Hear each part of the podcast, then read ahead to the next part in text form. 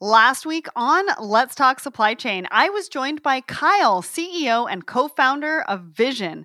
Vizion supports digital transformation in supply chain and logistics by providing web services and data streams that power door to door freight visibility solutions. And it was really exciting to find out all about the company and what they're doing to drive change in the industry.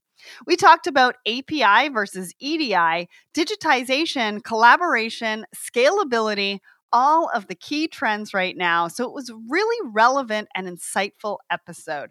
I hope you enjoyed it, but remember that if you missed it, you can catch up over on letstalksupplychain.com forward slash podcast or any other platform where you subscribe to the mm. show. It was episode 222. Let's Talk Supply Chain is not your average supply chain podcast.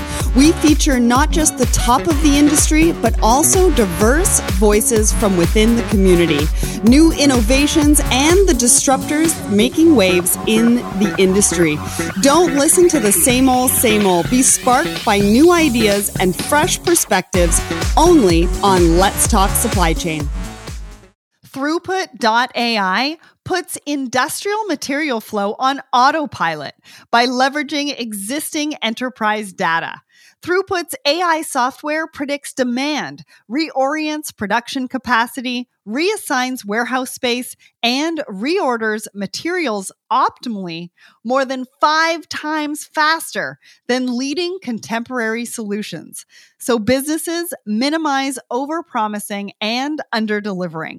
Sign up for a free demo to see Throughput in action. Visit throughput.ai.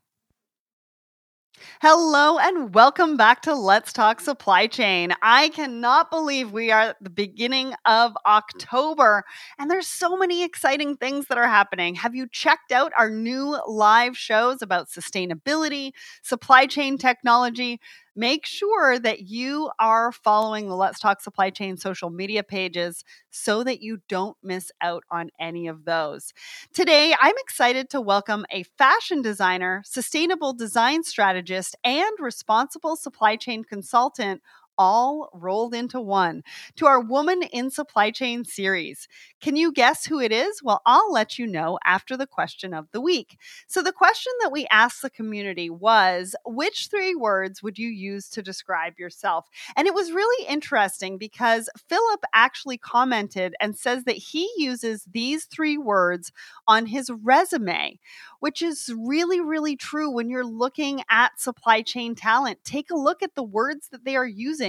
When you are looking to find a new job, use those words on your resume and in your LinkedIn profiles, because that's where people are going to look at you. Rhonda says, curious, heartfelt, and human. Nicole, authentic, optimistic, determined. Philip, optimistic, open minded, creative. Erica, unique, exuberant, and driven. Dr. Mudashir Ahmed says three is way short a limit to describe complex phenomenon. I love it. Mahipat says honest, hardworking, and goal oriented. Heidi says driven, persistent, creative. Carly says determined, compassionate, constructive. And Musalia says, work in progress. Well, thank you so much to everybody who came out for our question of the week and commented. It was great to hear from you. And I think we can learn a lot by the words that we use to describe ourselves, but also we can take a look at the words that others use so that we can take a look at what words best describe us as well. And now back to today's podcast. And the multi talented woman in supply chain I have with me today is Tara St. James. Tara has spent the last 20 years designing and producing collections for both men and women, and she's overseen development, production, and design procedures at factories across the globe. This extensive experience in product development, sourcing, textile research, and development led her to dive deeper into sustainability and supply chain, and she's never looked back. Tara established her own sustainable women's wear brand in 2009, successfully running it for over 11 years, and went on to found Resourced, a consultancy and education platform looking to demystify the world of sustainable fashion and textile sourcing. She's an instructor at the Fashion Institute of Technology, as well as holding leadership roles at a sustainable fashion brand and fashion collaboration platform. Today, Tara will be talking to us about her career so far, her love for fashion, her dedication to sustainability, and shaping the future of ethical fashion.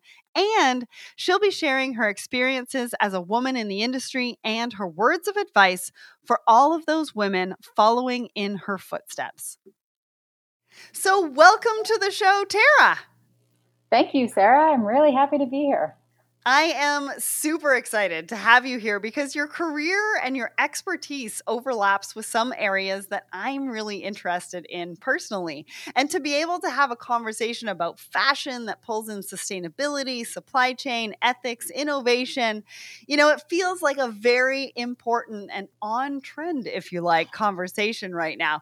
So let's dive into the conversation. As I mentioned in the intro, you have a degree in fashion design it's funny because so often on the show, I interview guests whose degree or educational background is quite different to where they ended up. But your journey has been very clear. So you always wanted to be in fashion. Is that something that sort of came from when you were a little little kid? Yes, it, it definitely did. I, I deviated a very uh, for a very short time in high school, but I drew my okay. first collection when I think I was five years old. Uh, I still have, I, I, wish I could show you. I'm, I'm not at home at the moment, but I, I still have that framed. Um, I drew it on an old piece of fabric, and it's, it's very funny because it still looks like a lot of the collections I designed to this day. Um, in high school, I actually decided I wanted to go into politics for a brief time. And then when it came to, to choosing college, I, I went back to fashion design. Um, my degree, the only thing that is a little bit different is my degree is in menswear. So I studied tailored menswear uh, in school, which I now attribute to my love for durable clothing and sustainability um, because of the core values that are instilled in, in really designing timeless pieces that are you know menswear um, but other than that I, I really stuck the path and stayed in the fashion industry which i'm always grateful for and it's super competitive, is it not? I mean, we just had New York Fashion Week. Were you? I don't know if you were a part of that. I've seen a little bit here and there, but it's a super competitive industry. It's a super competitive industry, and I don't think that it's necessarily well represented in the media. I think what what the average person sees and thinks of the fashion industry is that it's all glamour and parties and fashion shows, and really, that's only maybe maybe 10% of the job wow. if you're if you're lucky. And the rest is supply chain management and sales and production issues and product development and and all the things that I love but are really not very well represented when you're when you're talking to the press or when you're showing the collection or certainly not on television shows that are trying to represent the fashion industry. Um, so I, I you know that's that's why I'm so actually grateful to have this conversation with you, and and really grateful that there's now more and more a focus on supply chain and manufacturing and and the hands that are making the clothes, and not just the people that are designing them. Yeah, it's so true. And I love the fact that while you were talking about the fashion industry, you talked about supply chain because it's such a huge part and a huge piece of fashion. And you have worked and held some amazing positions, right? Creative director, fashion director. At what point did you start to become more interested in the sustainability side of fashion? Because that's another big part of fashion, right? We talk about su- supply chain, but sustainability is another one. And when did that start standing out to you as an issue the industry needs to address? And why was it something that you wanted to be a part of? Yeah, so I guess I attribute that to there were two kind of major aha moments in my career. Uh, the first, with regards to sustainability, was back in around 2004. I was working uh, pr- previous to starting my own brand uh, I, I, was working for another company, and I, we, our supply chain was entirely in uh, India and, and, China. And so I would travel quite regularly to work directly with the factories to develop the, the new collections and source materials. And on one particular trip, I found uh, organic cotton from one of my suppliers on a, a swatch card. And, and, so went back to the hotel room that night and um, started researching the differences between organic cotton and what is now known as conventional cotton, uh, and, and can I can I say a slightly bad word? Uh, it was it was really my oh shit moment. that's okay, how I, yeah. that's how I, that's yeah. how I, I, frame it is, um, and, and I think it was really important to have it because I realized either I leave the industry altogether and stop uh, polluting unknowingly as I had been doing, or I try to make change. And so th- that was the the first pivot uh, toward, towards sustainability. And so with that brand, I started converting all of the materials over to more environmentally friendly materials, or at least ones that we thought were more environmentally friendly. So now the education and the information has become much more prevalent and much more easy to access. Back then, it was very difficult, um, and so I had very little knowledge and, and all the all the education that I had to gain was uh, through internet and speaking to people, and then ultimately uh, education through through FIT and other sources. But it, it took a long time. Um, and then the second aha moment was when I started my brand, Study New York, back in 2009, I decided I wanted to manufacture it in New York City in the garment district here. Awesome. So, uh, which would be the first time that I develop anything locally because prior to that, even though I've been working in the industry, I guess 10, 10 years, almost 10 years at that point, um, everything I had done had been overseas. And that was, you know, and I had a great experience producing with very large factories and some smaller ones uh, all over the world, primarily in Asia, India, but also in Brazil. Um, and so I really was was learning a lot about global supply chain, but very little about local supply chain. And so right. I decided I wanted to produce the brand uh, locally using uh, craftspeople in the in the garment district in New York City, uh, not material manufacturers, unfortunately, because we we really don't produce any any textiles uh, right. in in New York City proper um, for for many reasons. But we do manufacture some amazing clothing, and so I started learning about how to manage a supply chain very different from from overseas manufacturing. And so I, all of a sudden had to be very integrated into the whole process. I had to source all the fabric myself, source all the trims, uh, get the the product developed, you know, the pattern literally schlep things from Brooklyn to, to the garment district on the subway. And so wow. I, it was a huge learning process. Um, and so those were, those were really the two, the two moments um, in my career that, that pushed me towards sustainability and then ultimately pushed me towards a more ethical supply chain um, and, and having a more direct face to face with the people who were making the clothes that I was selling.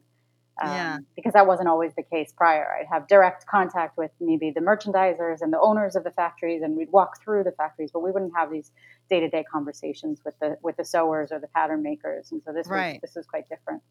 Right. And it makes it so holistic, right? Because you get to have a touch point at every point of your supply chain. And you kind of did what a lot of companies are looking to do right now because the cost of ocean freight has like gone up a lot. You know, raw materials are, you know, not being produced fast enough or moved fast enough and they're looking at local supply chains versus global supply chains. And so you did that before everybody else but i think what i love the most about what you were just talking about is that you put your money where your mouth is right? You took action. A lot of times when we talk about sustainability or sustainable supply chains it's all talk and no action. And so I love the fact that you did that. You mentioned that, you know, you established your own sustainable women's wear brand called Study New York. But then after you did that, you you established Resourced as well, um, so that you can consult with and educate others and drive change, right? Yeah. Not just through your own brand, but also through other brands as well.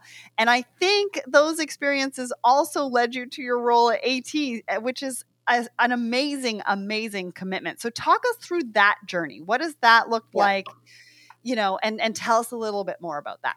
Yeah, so I'll fill in a little bit of a blank there too. So uh, with study, I decided. So one of the one of the pieces of advice that I give to students now, and then to clients when I'm consulting with them, is that you can't. Sustainability isn't a series of checkboxes. So you can't do everything. Um, you're going to learn yes. about everything. You're going to see a lot of different solutions and options and they're going to be very shiny and, and desirable but no brand can do all of them and in some cases they, they conflict with one another. And you know i'm not going to go too deeply into that but when i started study i decided and i didn't have this full holistic understanding it took me a long time um, to come to this. But when I started study, I, I decided uh, the brand would be built on three core tenets, and that was uh, responsibly sourced materials, so either uh, dead stock textiles, um, you know, leftover recycled materials, or certified organic. Uh, zero waste patterns. So I, I, wanted no waste in my supply chain. Um, not awesome. for everything, but the, the, the brand itself was a zero had a zero waste approach to, to design. Yeah. And so some of the patterns were zero waste, and others we would collect the waste and reuse it. And then local manufacturing, local transparent manufacturing. So I was able to implement those three tenants throughout the entire the entirety of the brand.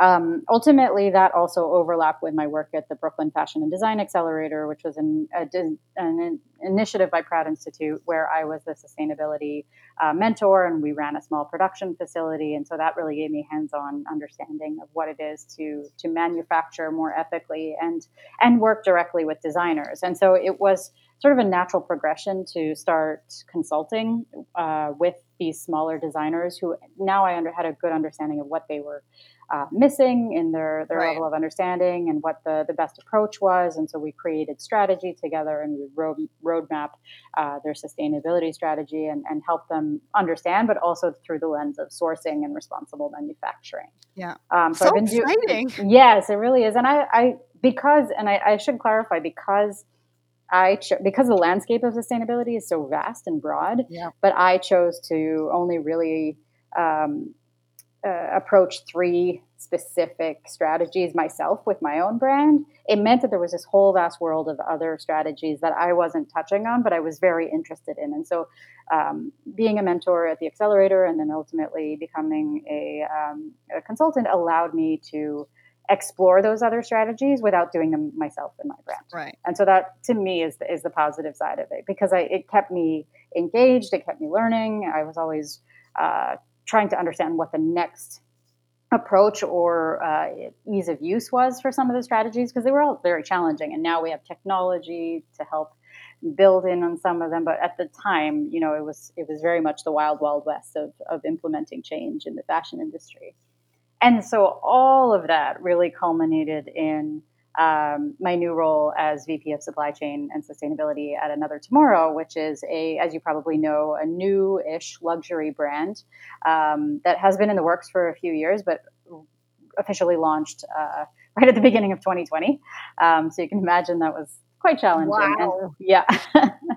um, yeah. Wow. But, but uh, with this very, very clear uh, strategy of transparent supply chain, uh, and not only doing no harm, but doing more good. And so the brand has accelerated quite quickly, even previous to me joining the team, um, understanding basically their sourcing all the way back to the fiber level, uh, which means the farms where right. the fiber is, is being yeah. grown um, for every product. And so there's a traceability journey or a provenance journey on every product that the customers can see via QR code, which is wonderful. And so this is sort of getting back to mentioning technology. You know, before five years ago, we didn't have those QR codes that were available to trace your journey on. Yeah.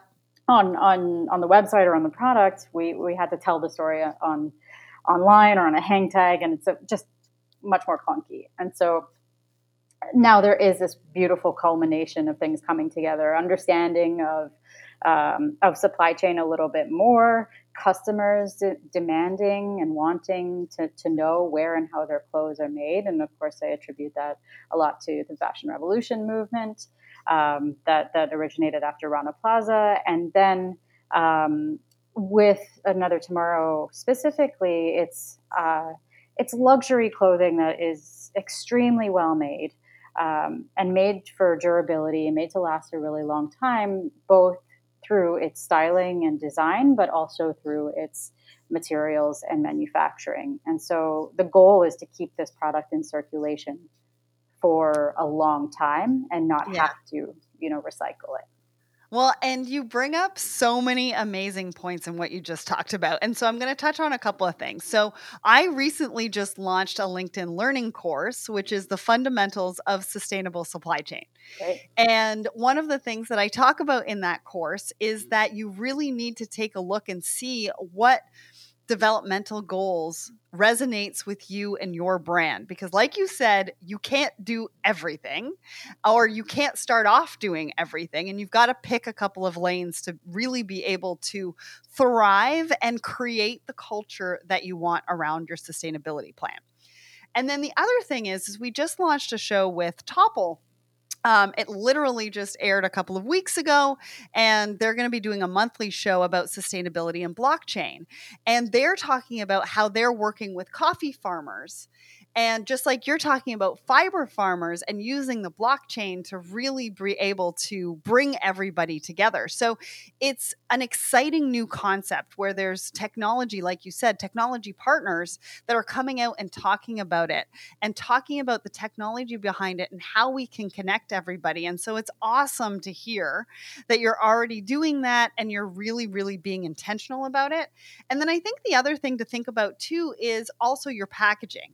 So I don't know what you're doing from a packaging standpoint, but my good friend Sarah Scudder, she talks about sustainability packaging all the time.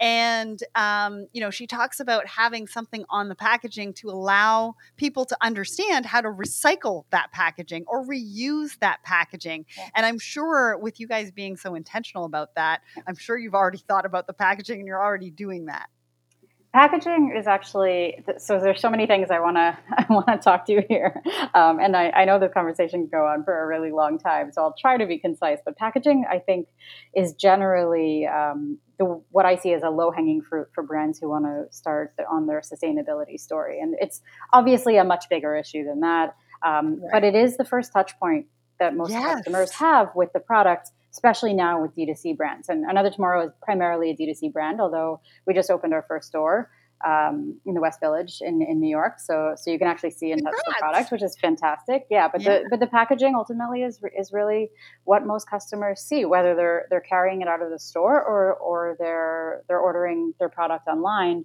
Um, but it so it allows for a lot of opportunity to educate the customer, but also to use more responsible materials.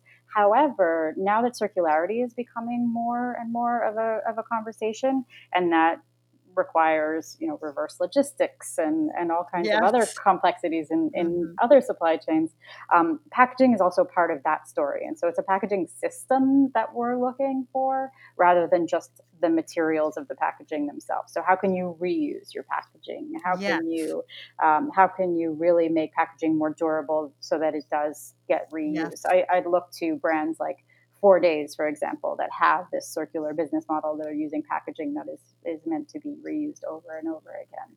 Um, so, so that's really inspiring, but also it's, it's kind of the first place that I usually address with brands because um, it's not as personal as the product itself.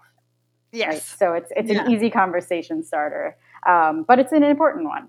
So there's yeah. that. The other thing that I want to touch on is um, is technology because I think tech, I'm personally a, a luddite for mo- for the most part, but I think technology is really important. Um, I think a certain level of technology is is supremely important, but what's even more important, in particular for, for us at Another Tomorrow, but has always been in my career, is um, is is the personal relationships that you have with your supply chain, and there, mm-hmm. there's really nothing that can uh, replace that from a technology standpoint, sure. and one of the things that I've noticed uh, within the industry and where there's huge strides in, in in supply chain and, and shifts in, in sustainability is with the brands who have a either embedded relationship with their with their supply chain, so they either own part of it or they have very close relationships, um, or they're able to, to gain that.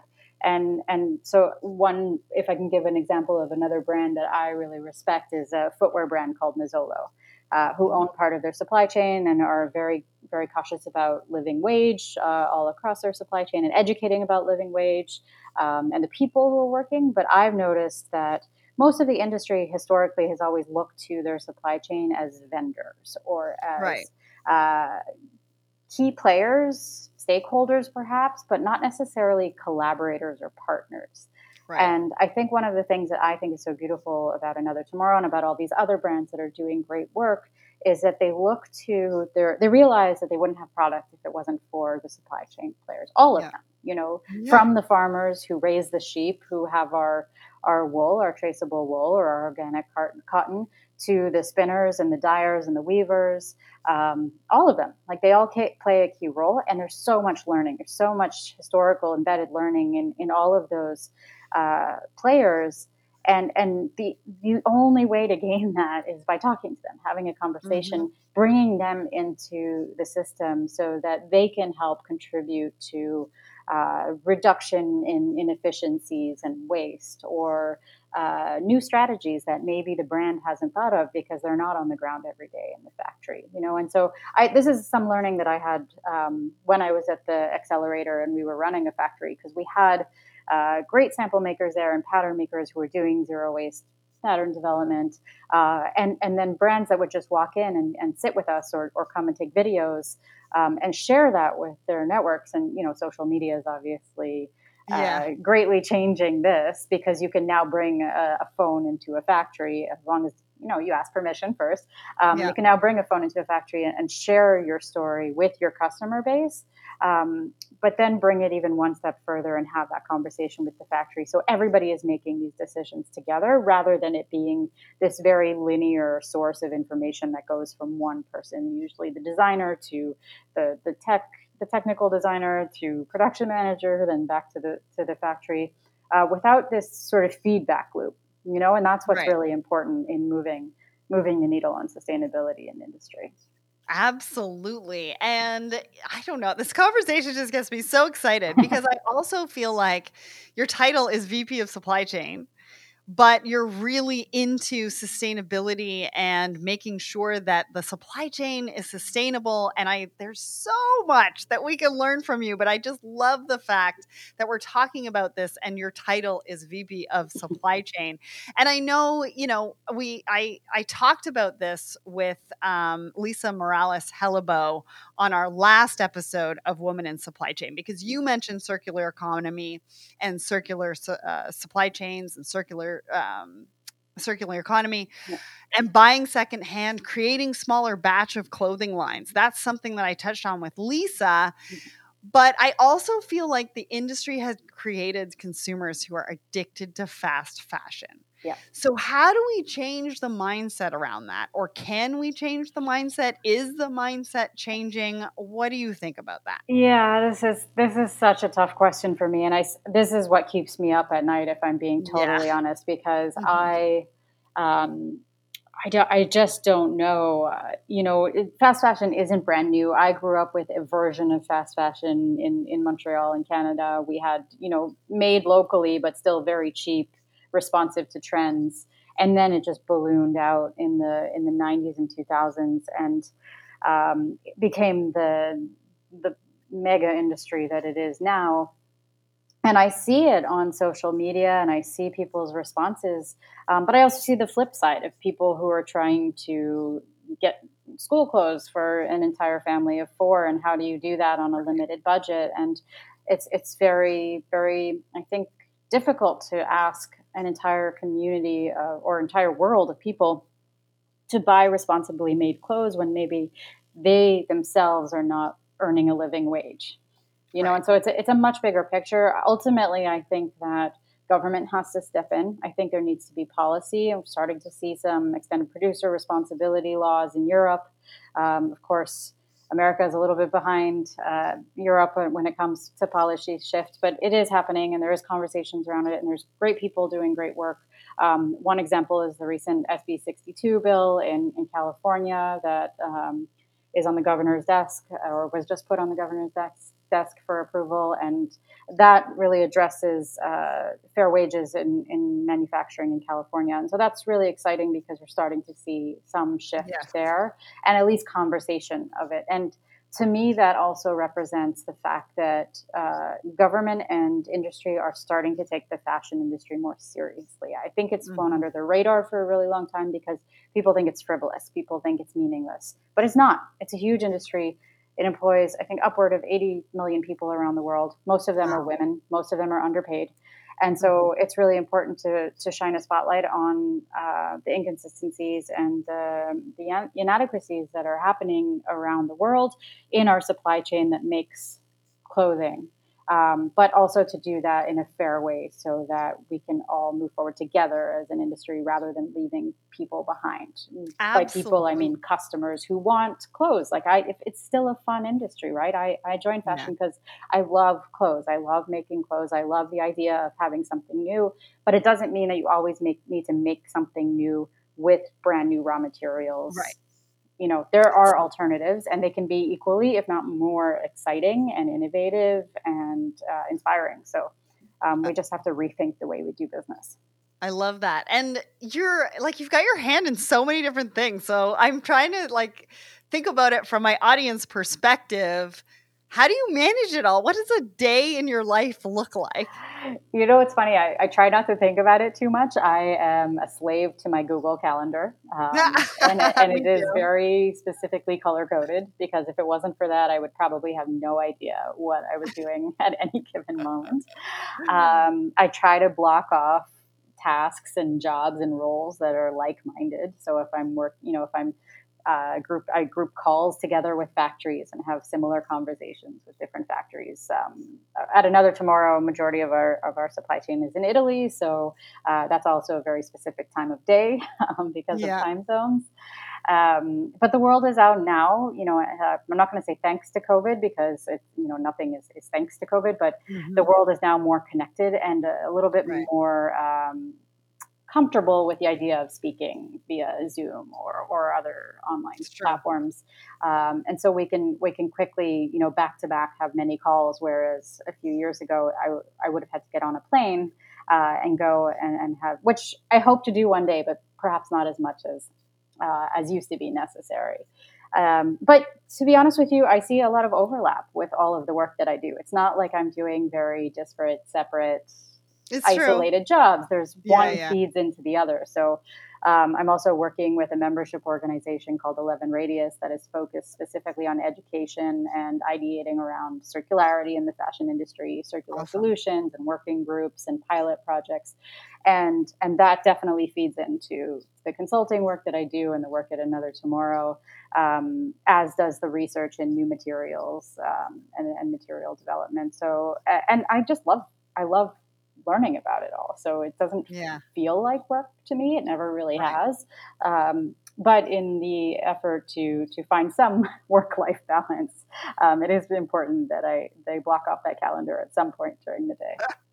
I am so glad you shared that with me because I, I get the question all the time is how do you manage it all and what does that look like and what does your day look like? So I'm glad that I was able to ask you that as well.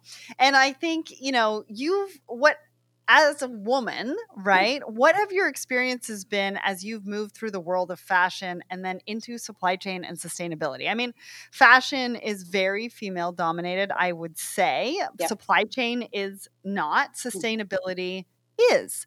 So, yeah. have you faced any challenges along the way being a woman in any of those respective industries? Um, so it's it's really interesting that you have that reflection because that's how I've always seen things as well. So a majority of the factory owners that I've worked with have always been men. Mm-hmm. Uh, although the factory that I was working with for my brand in New York was was were were always women owned. Um, but uh, there is there is definitely a large percentage of women who have been leading the charge of sustainability in the fashion space over the last 10 to 15 years. Um, and I would I would push back and say it hasn't been difficult. I mean, you know, there's obviously issues around being a woman in the fashion industry that are inherent no matter what. But I, I would say that um, instead it's been very inclusive and accepting. I, I have a very strong group of inspiring women, um, first in New York, that I have have been able to lean on over my career and ask questions of and provide feedback and we, we would, will share resources um, and so the networking there is just very inclusive and um, and an open source, which is definitely not inherent in the fashion industry. You know, when I was right. when I was uh, learning and when I first started in fashion, the, the the number one rule was always don't share your supply chain partners, don't share your sourcing partners, wow. don't tell other brands where we're producing. You know, it's always very secretive and hidden. Mm-hmm. Um, and now it's the opposite. Now you see brands sharing their supply chain on their website because they want other companies to do it.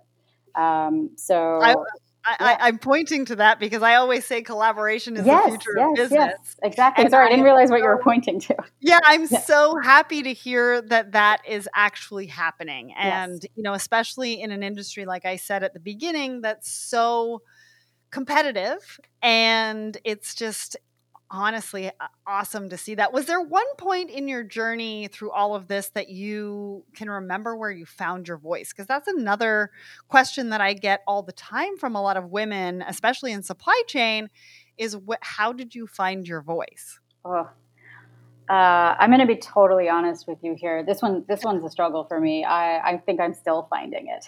I think okay. that's an ongoing struggle. Um, I, am sure journey. some people would, yeah, uh, journey. Thank you. Yes. Yeah. Um, I think some people would probably argue with me and say, I've, you know, I've been very vocal about my and, and, opinionated about about things for for the past decade, but um, I don't know necessarily that I felt. And when I say, you know, when I think about finding my voice, I think about finding an empowered voice that people are yeah. listening to, and I, I do think I've had an audience and an ear for, for many years, but uh, I really do feel now that there is an audience that is willing to listen. It's not the the choir that I'm used to, you know, because uh, you'd go to, to sustainable fashion events around the world, and it would be, like you said, primarily women. I'd say 95% of my classes at FIT and this is not to dim- dismiss the men who are doing great work. There are, but it, it is a substantially, uh, over, you know, large group of women who are doing this work in my classes, uh, at the conferences that I would attend,